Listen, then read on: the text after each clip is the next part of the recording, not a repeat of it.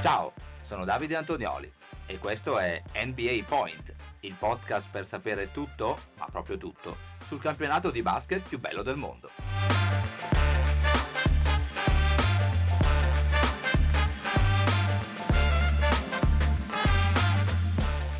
Venerdì dieci novembre duemilaventitré, bentornati, bentornate su N B A Point. Siamo pronti a partire per un altro viaggio, stavolta abbastanza breve, nella notte N B A, la sedicesima notte di regular season. Due sole infatti le partite in programma che andremo a raccontarvi, ma anche se non siete tifosi di Atlanta, Orlando, Indiana o Milwaukee, ovvero le quattro squadre scese in campo fino a poche ore fa, rimanete qui sintonizzati, non cambiate canale perché abbiamo una sorpresa, un ospite che introdurremo tra poco, quindi mi raccomando, rimanete con noi.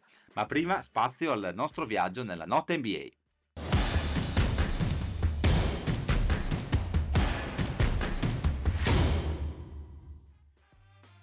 Dicevamo due sole partite nella notte N B A, ma due gare molto intense, molto equilibrate, indecise, incerte fino alla fine, quindi highlights da andarsi assolutamente a rivedere. Cominciamo da eh, Città del Messico, dove era in programma la sfida tra gli Atlanta Hawks e gli Orlando Magic. Vittoria per gli Hawks centoventi a centodiciannove, finale infuocato con i Magic che si portano a più due a quaranta secondi dalla fine con il layup di Franz Wagner. Risponde però Dejounte Murray con la tripla decisiva a sette secondi dalla fine, del, quindi tripla del centoventi a centodiciannove, tripla che prova anche Banchero sull'azione finale a pochi secondi dalla fine, ma eh, Paolo Banchero sbaglia appunto la tripla della possibile vittoria. Poi eh, gli Hawks controllano il rimbalzo. Per Atlanta ci sono quarantuno punti, di cui trentatré nel primo tempo per Trae Young, eh, ci sono anche otto assist e tre palle rubate per il fenomeno degli Hawks. Buona prova anche per Jalen Johnson con diciannove punti e nove rimbalzi, in doppia cifra anche Murray con sedici e Bogdan Bogdanovic con quindici. I Magic incappano nella seconda sconfitta consecutiva nonostante sette uomini in doppia cifra, tra cui ricordiamo Suggs a quota ventuno con sei rubate e lo stesso Paolo Banchero con diciassette punti, otto rimbalzi e quattro assist. A Indianapolis scendevano in campo gli Indiana Pacers, padroni di casa opposti ai Milwaukee Bucks. Vittoria per i Pacers centosedici a centoquattordici, terza vittoria consecutiva per Indiana, trascinata ancora una volta eh, dal suo leader Tyrese Haliburton, ventinove punti, sei rimbalzi e dieci assist, ma anche dall'ottima prova di Ben Maturin, la sesta scelta del duemilaventidue, con ventisei punti e undici rimbalzi. Ci sono anche le doppie cifre per Miles Turner a ventuno con sei rimbalzi e quella di Bruce Brown con undici punti e nove rimbalzi. Bruce Brown che ha mandato anche a segno i due liberi del centosedici a centoundici, cui ha fatto seguito poi la tripla eh, di Middleton a tempo praticamente scaduto, che ha definito soltanto il punteggio sul centosedici a centoquattordici. Middleton appunto che rientrava in questo match per i Bucks, diciannove punti in venti minuti per lui. A riposo Damian Lillard, ci ha provato allora Giannis Antetokounmpo con una prova da soli cinquantaquattro punti con dodici rimbalzi, sfiorato il suo career high. Anche otto palle perse però per Giannis, di cui due eh, molto sanguinose nel finale. Per i Bucks ci sono anche tredici punti di Beasley e undici con otto rimbalzi di Bobby Portis.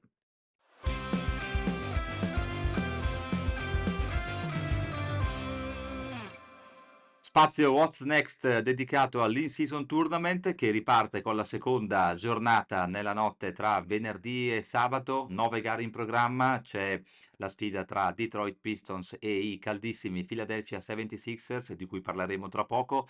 Charlotte Hornets contro Washington Wizards di Danilo Gallinari dopo l'ottima prova da diciotto punti di Danilo. I Boston Celtics che devono interrompere, che proveranno a interrompere una, una mini striscia di due sconfitte consecutive, ospitano in Brooklyn Nets. Su Sky alle due c'è San Antonio Spurs contro Minnesota Timberwolves, eh, Memphis Grizzlies ospitano gli Utah Jazz, Houston Rockets contro New Orleans Pelicans, Dallas Mavericks contro Los Angeles Clippers, i Sacramento Kings che ospitano gli Oklahoma City Thunder. Il programma si chiude alle quattro per l'ora italiana eh, con la sfida tra Phoenix Suns e Los Angeles Lakers, anche questa in diretta su Sky Sport N B A.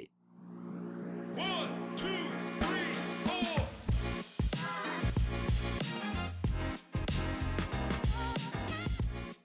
Bene, è giunto il momento di presentare e introdurre il nostro ospite ed è un piacere per me essere qui con Carlo Polidori di Sixers Pride Nation, super conoscitore non solo dell'universo Sixers, primi a Est dopo aver sconfitto Boston due notti fa, ma conoscitore anche del mondo N B A in generale.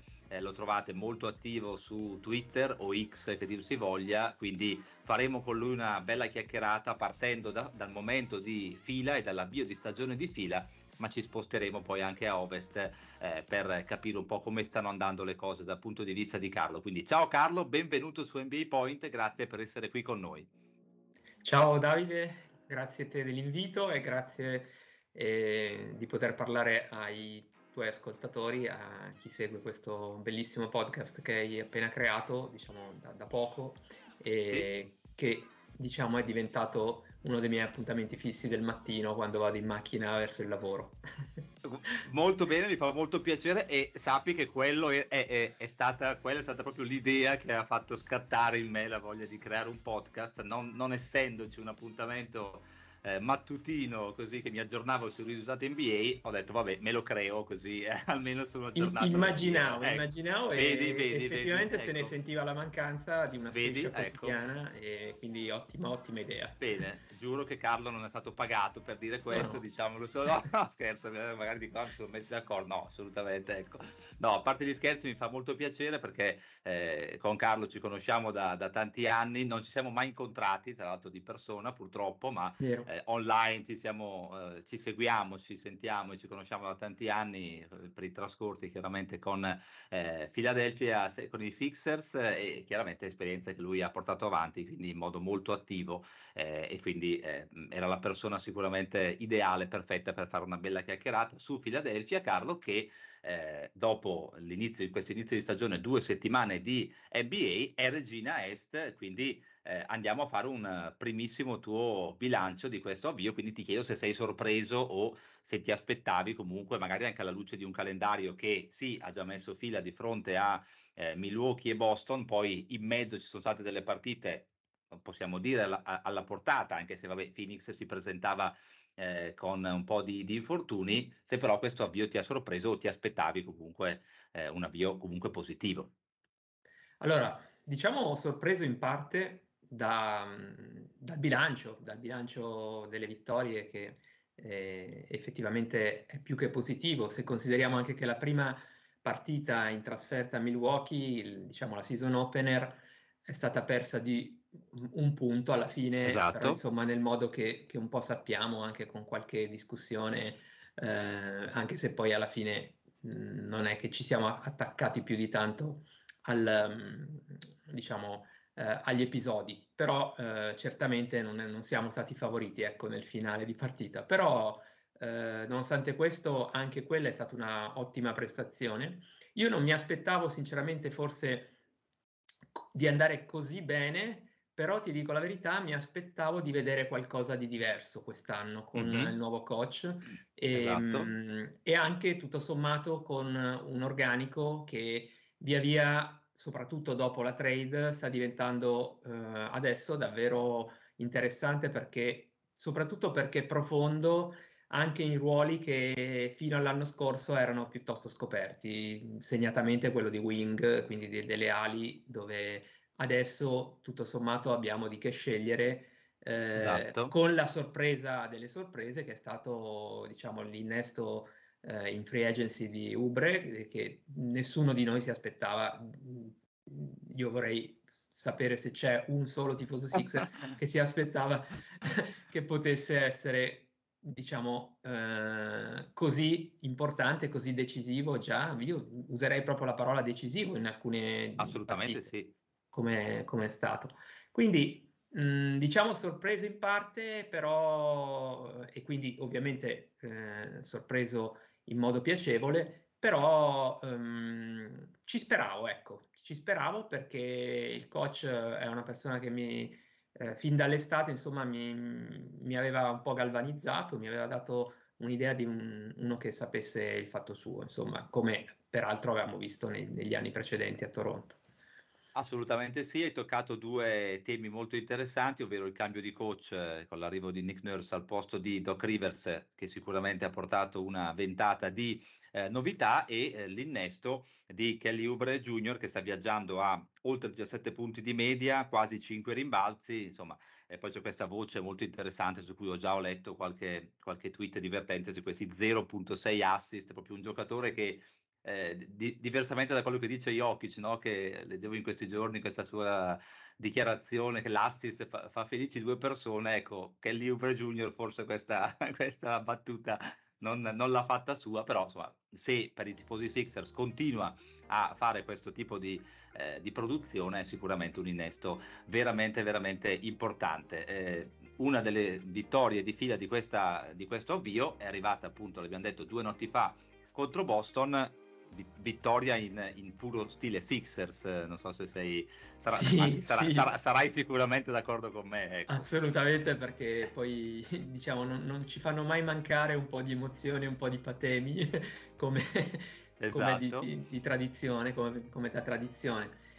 Diciamo che anche questa è giunta non esattamente inaspettata, secondo me, perché mh, appunto veniva dopo una striscia di partite positive in cui si era visto che la squadra aveva il piglio giusto, sia dal punto di vista della difesa, che è una delle cose su cui Nurse secondo me ha lavorato meglio in queste eh, prime settimane, perché non credo che possa aver avuto più di qualche settimana per impostare, diciamo, questo lavoro, ehm, e poi ehm, anche nel gioco di squadra, quindi nel, ehm, diciamo, in un attacco più equilibrato, meno centrato solo su un giocatore come come era magari lo scorso anno, oppure su un duo, eh, per esatto. quanto Maxi ed Embiid siano effettivamente ancora, diciamo, un duo dal quale eh, escono sempre quei sessanta sessantacinque punti a partita, però ehm, è evidente che il contributo degli altri, e segnatamente stiamo parlando di giocatori come Harris o piuttosto anche lo stesso Oubre di cui abbiamo appena parlato, e in generale comunque della maggiore circolazione della palla e soprattutto di una più veloce circolazione della palla, eh, che è il, il punto chiave, diciamo, del nuovo attacco che ha messo in piedi eh, il coach Nurse, sicuramente ha ehm, dato fiducia anche alla squadra nei propri mezzi, e questa cosa si è vista pienamente contro Boston, a parte gli ultimi tre minuti in cui, esatto. peraltro, eh, secondo me questa volta non è stata tanto il braccino o la paura, anche se ha dato quell'impressione, ma è stato forse, ed è un po' ancora peggio se, vog- se vogliamo pensarci, eh, la troppa sicurezza. Cioè si sono sentiti già in spogliatoio, già a festeggiare, e questa cosa non deve succedere in, in partite come queste. Eh, soprattutto quando hai in campo giocatori comunque esperti, veterani, non, non, non siamo dei giovincelli come può essere San Antonio o come può essere, eh, faccio un nome di cui parleremo dopo, magari O K C, sì, ok? Esatto. Siamo una squadra con veterani che hanno alle spalle eh, tanta N B A e che quindi non si devono, diciamo, permettere, tra virgolette, questi cali di tensione. Eh, soprattutto in partite che contano, perché comunque una partita come quella dell'altro giorno conta, perché eh sì. conta per l'aspetto psicologico soprattutto, non, non tanto perché è una vittoria in più nel, eh, nella colonnina delle, delle W. Assolutamente. Assolutamente sì, ricordiamo che Fila ha toccato anche il più quindici a ehm, poco più di due minuti e mezzo circa. Credo fossero fine. tre minuti dalla fine. Ecco, tre minuti sul centodue ottantasette, sulla, esatto, sulla tripla di, di, di esatto, poi da lì insomma è iniziato un esatto. eh, momento in cui, eh, anche rivedendo un po' gli highlights, Boston ha tirato tutto da tre, chiaramente tutto quello che, che passava. È andato a segno tutto, giochi, can, due, canestro con fallo di Brown, insomma tutto.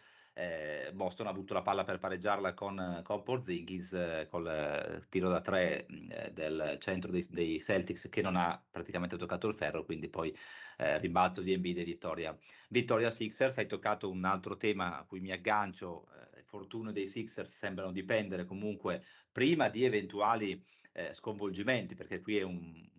L'ultima domanda che ti faccio sul mondo Fila è, è questa, cioè per ora in questa, con questa squadra, stavo dicendo, le fortune sembrano dipendere ancora da Embiid e Maxi, come dicevi anche tu, però vediamo, so che voi eh, vi ah, comunque vi attendete, probabilmente, eh, ne abbiamo parlato nelle settimane scorse, mh, se Fila vuole forse puntare a qualcosa di grosso, eh, qualcosa probabilmente deve, deve, deve fare a livello di trade, forse, come la penso vedi? Che, penso che una mossa sia doverosa, anche per mh, quello che si è, proprio per quello che si è visto in queste eh, prime settimane, in cui comunque la squadra promette di essere competitiva fino in fondo, quindi fino in fondo vuol dire fino mh, diciamo a, a, ad arrivare insomma in un posto nelle prime quattro a est e quindi poi potersela giocare.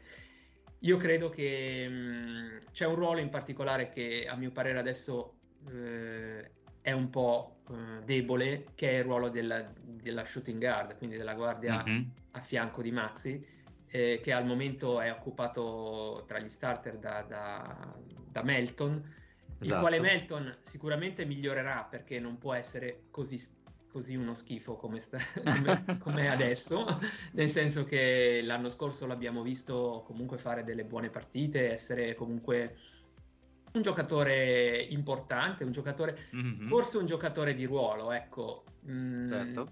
no, non è che io intendo, non è che io intenda un, uno starting five come fatto da tutti i giocatori eh, che possono assurgere al ruolo di star, però onestamente in questo momento è un punto debole pesante quello della, della, della shooting guard, e, e quindi il fatto che Melton eh, stia, complice magari un momento di forma non brillante, però stia facendo emergere questo problema, suggerirebbe che probabilmente eh, la mossa che Murray potrebbe fare per eh, fare un ulteriore salto di qualità e diventare a tutti gli effetti una contender per, per ambire a qualcosa di più, eh, può essere un, diciamo, una mossa che porti un altro giocatore eh, nel reparto guardie. Questo è un po' il mio parere. Anche, certo. anche perché adesso, appunto, dicevo proprio prima che a livello di ali eh, siamo, secondo me, ben coperti. A livello di ali siamo ben coperti, sì. Penso proprio di sì, posso dire questo. Forse, forse ho un po' di dubbi sulla um, mancanza di un altro centro di riserva che possa, eh, diciamo, supplire a quella che potrebbe essere di tanto in tanto un'assenza di Embiid, Beh, che magari Embiid. per riposare sì. eh, potrebbe essere tenuto fuori, ecco. Quindi vedremo. Io penso però che la, la mossa che potrebbe, come dire, cambiare, sparigliare un po' le carte sia quella di portare un giocatore, non necessariamente una star, un giocatore che sia un pochino di più però di un semplice rotation player come in questo momento è Melton, anche quando gli entra qualche tiro, ecco, perché comunque ha dei limiti, diciamo, come giocatore, eh, sia nel trattamento di palla che anche fondamentalmente nel, nel, nelle conclusioni, insomma, certo, certo. Non è, non è per esempio uno che conclude bene il contropiede, quando adesso abbiamo una squadra che tende ad andare tanto in transizione. In certo, certo. Vedremo, vedremo cosa okay. combinerà Fila su questo aspetto della trade. Eh, si sono già fatti alcuni nomi tra i De Rosa e i Lavin. Vedremo, insomma, rimanete certo. chiaramente sintonizzati sui, eh, anche tra l'altro su N B A Point, perché in caso di novità saremo sicuramente tra i primi a dirvelo. Quindi dicevamo Fila molto cambiata dopo la trade che ha portato chiaramente James Harden ai Los Angeles Clippers, quindi approfittiamo del Barba per lasciare la costa est dei Sixers e spostarci su quella ovest, quindi chiaramente eh, Carlo, hai visto per un anno e mezzo quasi eh, abbondante, insomma, eh, James Harden eh, in quel, con la maglia dei, dei Sixers, quindi un tuo, un tuo parere sulla sua nuova esperienza a Los Angeles e ovviamente come vedi anche la convivenza con eh, i Westbrook, George, insomma, questi quelli che hanno chiamato ormai i Fab, i Fab Four, insomma. Allora, onestamente io credo che Harden, questo un po' tutti quelli che hanno visto gli ultimi tre anni di N B A, perché non parlerei solo dell'ultimo anno e mezzo a fila, ma anche dell'anno e mezzo precedente ai Nets, eh, certo. hanno visto comunque un Harden diverso da quello che ci ricordiamo dominatore a ovest con Houston, Houston e un, esatto. un giocatore comunque molto bravo ancora dal punto di vista tecnico in, in tantissime cose, quindi un distributore eccellente, eh, un creatore di gioco anche eh, sopraffino in certe, in certe situazioni, però un giocatore che fisicamente soprattutto eh, sta risentendo, come, come in certi casi è normale, in molti giocatori, a parte eccezioni come LeBron o, o come altri che sono particolarmente longevi, però dopo i trentatré trentaquattro anni eh, o comunque intorno a quell'età, certi giocatori che hanno basato molto anche sul fisico eh, certo. oltre che sulla tecnica e la loro, la loro stra- il loro strapotere eh, chiaramente perdono, perdono molto, e lui eh, onestamente ha dato questa impressione ha dato questa impressione a Fila l'anno scorso e due anni fa, e soprattutto poi mh, ha dato l'impressione di un logorio che si accentua ancora di più quando la stagione entra nel vivo, quindi quando fondamentalmente si arriva alle fasi decisive. Io non so quest'anno cosa potrà fare. L- l'impressione è che lui ehm, si senta ancora quel giocatore che era a Houston, ma eh, non voglia accettare in un certo senso questo declino fisico, perché esatto. se lui lo accettasse, secondo me, potrebbe essere ancora un giocatore in un determinato contesto decisivo, come per esempio lo è eh, in parte, o comunque lo, lo è, riuscito a, è, è riuscito a esserlo Chris Paul, che ha avuto un po' lo stesso problema, certo. no?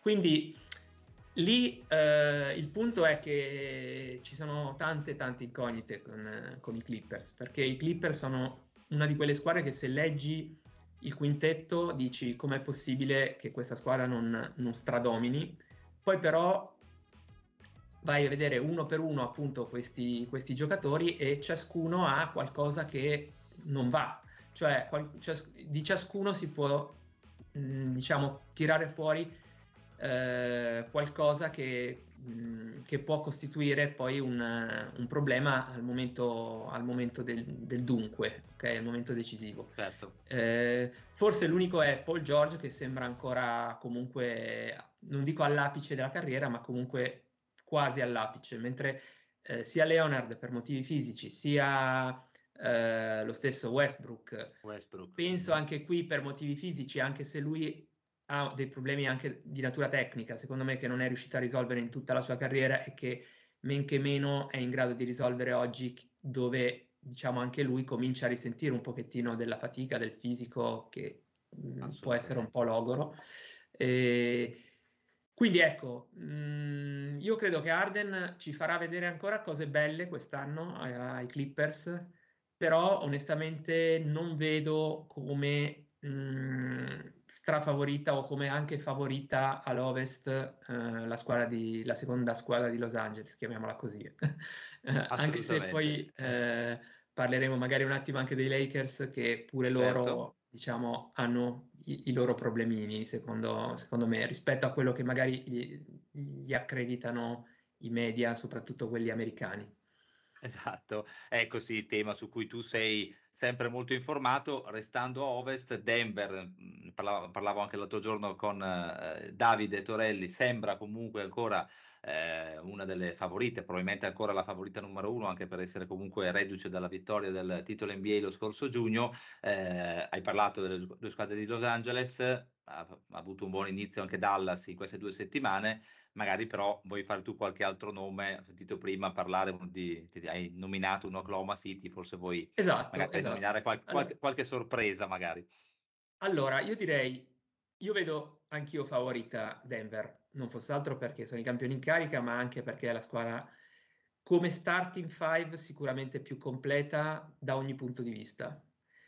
E perché ha tutto, ha realizzazione, ha gioco, ha mh, imprevedibilità, a difesa anche, perché comunque è una squadra che forse è un po' sottovalutata da questo punto di vista, ma è una squadra che comunque sa difendere al momento opportuno bene. Ehm, io vedo come seconda favorita in questo momento, detto molto francamente, Golden State, eh, i Warriors.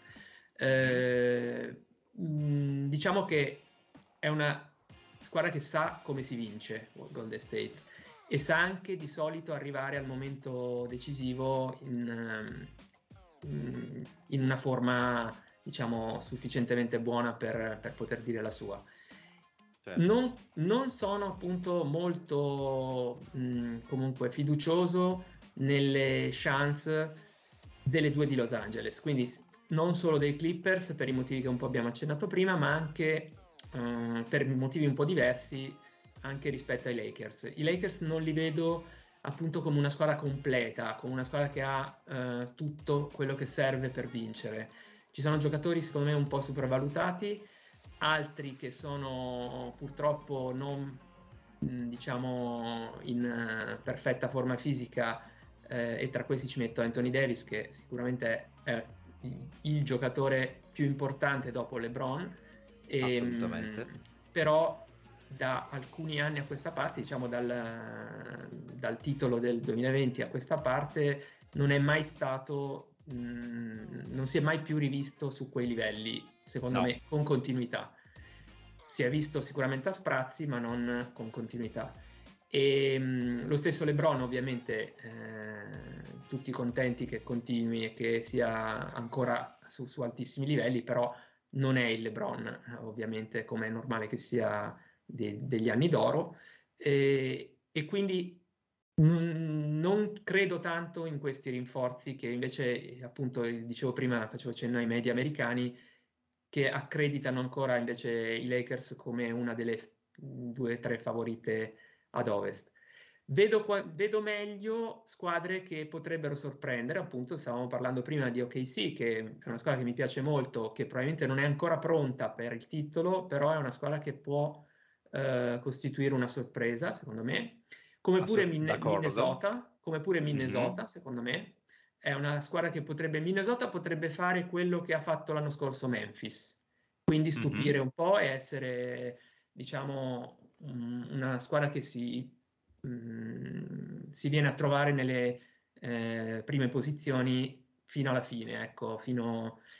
Le, le, le due che vedo un po' di rincorsa sono sicuramente Dallas, non fosse altro perché c'è, diciamo, uno dei, dei candidati M V P, quindi Doncic, che, che esatto. eh, è un trascinatore come pochi, e ehm, insieme a queste direi un pochino indietro, però ci metterei New Orleans eh, tra mm. le sorprese, diciamo, mm. che potrebbe stupire un po' tutti. Nonostante un, un inizio, mm, nonostante un inizio non così facile, così, sì, nonostante okay, un inizio così okay. così. Uh, se Zion si mantiene, diciamo, sano, perché poi quella è la chiave, uh, esatto. la vedo assolutamente come, come una squadra che si potrebbe eh, inserire, diciamo, tra quelle che dicono la loro ad ovest. Anche e nella... i Suns, i Suns mm. non ci credo, lo dico proprio, non mi, mi sbilancio, okay. no, assolutamente, non credo ai Suns perché sono una squadra che non difende, i Suns okay. sono una squadra che non, è, non difende, ma non per cattiva volontà, ma per caratteristiche dei giocatori. Assolutamente. E, e ha ancor più accentuato prendendo uh, Bradley Beal, Bradley Beal e, esatto. esatto, e affiancandolo a due giocatori che sono, mh, come dire, uh, superlativi dal punto di vista offensivo come, come mh, Durant e, e, e, Booker, e Booker, ma esatto. che entrambi non hanno attitudini particolari uh, dal punto di vista difensivo. Non ha grandi giocatori, diciamo, di, eh, di ruolo per poter sopperire a queste carenze, e quindi secondo me, eh, come si è un po' intravisto anche in questo inizio di stagione, però diciamo la stagione è ancora lunga, potrebbe non voler dire certo, nulla, certo. però io non credo che loro possano essere eh, considerati tra le favorite.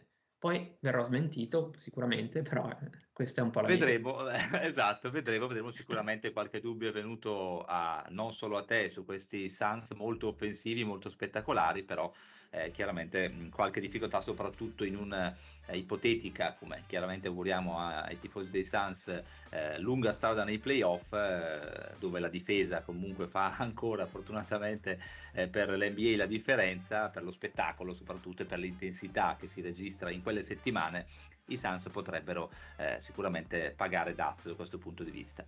Abbiamo toccato tanti temi, sei stato eh, come al solito molto completo quando dicevamo all'inizio che non conoscevi solo i Sixers, ma eh, come avete eh, potuto sentire avevamo ragione, perché c'è una eh, cultura comunque generale su t- tutta l'N B A. È il momento allora, visto che eh, abbiamo già in realtà toccato eh, qualche, fatto qualche pronostico, del momento appunto pronostico, mh, come fatto con eh, Davide, chiedo anche a te sei previsioni a partire chiaramente da eh, chi vince il titolo N B A. Allora, qui diciamo che mh, mi do praticamente una coltellata da solo, però provo a fare anche un, un, una, una sorta di reverse jinx, però penso che sia arrivato il momento dei Celtics, purtroppo, quest'anno. Ok. E quindi lo dico mio malgrado e lo dico sperando vivamente eh, di sbagliarmi. Esatto, per una volta speri di sbagliare. Per una volta spero eh, di sbagliare il mio pronostico. È la, però... è la classica scommessa che devi fare proprio a livello, a parte che è un brutto no, momento però per giuro, dirlo, ma... giuro, eh. cioè, lo, lo vorrei fare con tutto il cuore, ma giuro che non è una buffata, cioè ci credo. No, veramente. no, ma certo, esatto. No, perché onestamente, al di là di quello che abbiamo visto l'altra sera, però effettivamente i due innesti di Holiday e Porzingis sono due pezzi da novanta, cioè sono due colpi che avrei, avrei voluto io nei miei Sixers, onestamente, certo, certo. E quindi lo dico con tutto, diciamo, l'invidia possibile.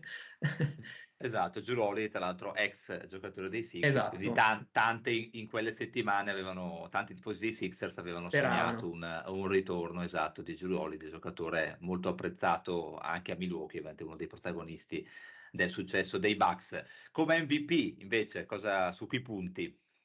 Allora, come M V P eh, sarei tentato di dire Jokic, mm-hmm. e, però voglio invece anche qui, diciamo, non essere troppo scontato, ehm, anche se, voglio dire, non è, non è che sto dicendo un nome fuori dal mondo, però direi Doncic quest'anno. Ok, quindi... Come, come viene dalla mia parte, tra virgolette, come anch'io, io anch'io punto su Doncic, eh, che possa comunque mantenere durante l'anno, eh, non solo come sta rifacendo quest'anno un ottimo inizio, ma appunto mantenere un alto livello di prestazioni anche nel corso dell'anno, e perché no, qui eh, andiamo chiaramente a parlare a favore dei tifosi dei Mavs, eh, fa, permettere a, a Dallas di fare strada anche nei playoff. Come rookie dell'anno, beh, qui eh, insomma, è un eh, po' qui, forse una, è una risposta è qua, un po' facile, forse, però sarebbe, sarebbe un po' scontato anche qui dire, dire Wemby, eh, Wembanyama. Io mi sbilancerei più su Hol- Holmgren. Okay.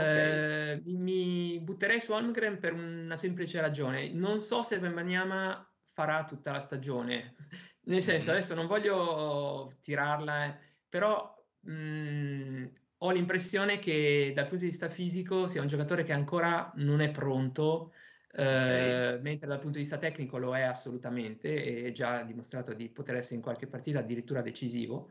Eh, esatto. Credo che una stagione di ottantadue partite per un giocatore con quelle caratteristiche fisiche sia forse un po', eh, un po' presto per... Uh, come dire, per, uh, per pensare reggerla, che se la, se la esatto, possa reggere completamente. Reggere tutta, Quindi completamente. O magari con cali di forma fisica, eccetera, o addirittura con degli stop magari programmati o per qualche ragione, ne abbiamo visti tanti in passato di queste, certo. queste cose, uh, mentre Holm, Holmgren credo che uh, un po' come successe a Embiid possa aver beneficiato di quella nata passata ai box a Fermo, diciamo guardare esatto. i compagni, ma anche a imparare a respirare già il mondo N B A, e lo vedo già più pronto e determinato, anche considerato che intorno a una squadra che quest'anno può dire cose interessanti, secondo me. Esatto, esatto, assolutamente. Anche il, Quindi il quello conta può... di solito anche nella valutazione. Esatto, la seconda scelta del duemilaventidue di Oklahoma City, vediamo se dopo aver appunto saltato tutto il primo anno per un infortunio, eh, vediamo se eh, quest'anno eh, appunto riesce a scalzare Wembanyama da quello che sembra per molti un premio già vinto, ma eh, giustamente la tua analisi può essere un punto di vista molto molto interessante. Giocatore più migliorato qui su che su, su chi ti, allora qui ti lanci? Io, mh, diciamo, il cuore mi, mi farebbe dire Maxey, mm-hmm. eh, anche perché vorrebbe dire a questo punto che diventerebbe un, un all-star, sostanzialmente, perché per migliorare in modo, in modo diciamo importante rispetto alla stagione scorsa, dove già comunque eh, ha viaggiato a oltre venti punti di media partita, significherebbe arrivare a un livello di All-Star. Abbiamo visto degli sprazzi questi, in queste prime partite, dove effettivamente questo livello eh, lui lo sta, lo sta, lo sta raggiungendo. Io diciamo vorrei dire lui, ho magari anche in mente altri nomi, ehm, magari diciamo lui, diciamo Maxi, mm-hmm. Mm-hmm. Anche se appunto io cerco sempre di evitare queste previsioni per non tirare magari eh, al contrario ai qualcosa, Sixers qualcosa di, di sbagliato, però dai, diciamo Maxi, diciamo Maxi. Punti su Maxi, ok, sì. Andiamo verso la fine con il coach dell'anno. Allora, il coach dell'anno io penso sarà Daigneault, quindi il coach di O K C. Ok, quindi rimani comunque su O K C, sì, anche per il, per il coach, sicuramente uno dei, dei coach emergenti più interessanti eh, di, questa, di questa stagione. E l'ultimo, l'ultimo punto è quello del difensore dell'anno, un premio sempre comunque molto ambito e molto, chiamo sempre, richiama sempre molto l'attenzione. Allora, io stando un po' sulla mia previsione, quindi di um, Boston che farà una grande stagione, direi Jaylen Brown. Jaylen Brown? Sì, direi proprio di sì. Nome molto interessante, quindi Potevo, punti avrei, ancora. Potuto, avrei potuto dire anche Holiday. Anche Holiday, ecco, infatti sì, pensavo però a quello, mentre hai detto Boston, sì, invece vai sì, su Jaylen Brown. Però io credo che Brown, diciamo, possa essere il giocatore chiave quest'anno mh, dal punto di vista difensivo per, per loro, e perché onestamente lo vedo comunque come, eh, come un po' il giocatore chiave di quella squadra.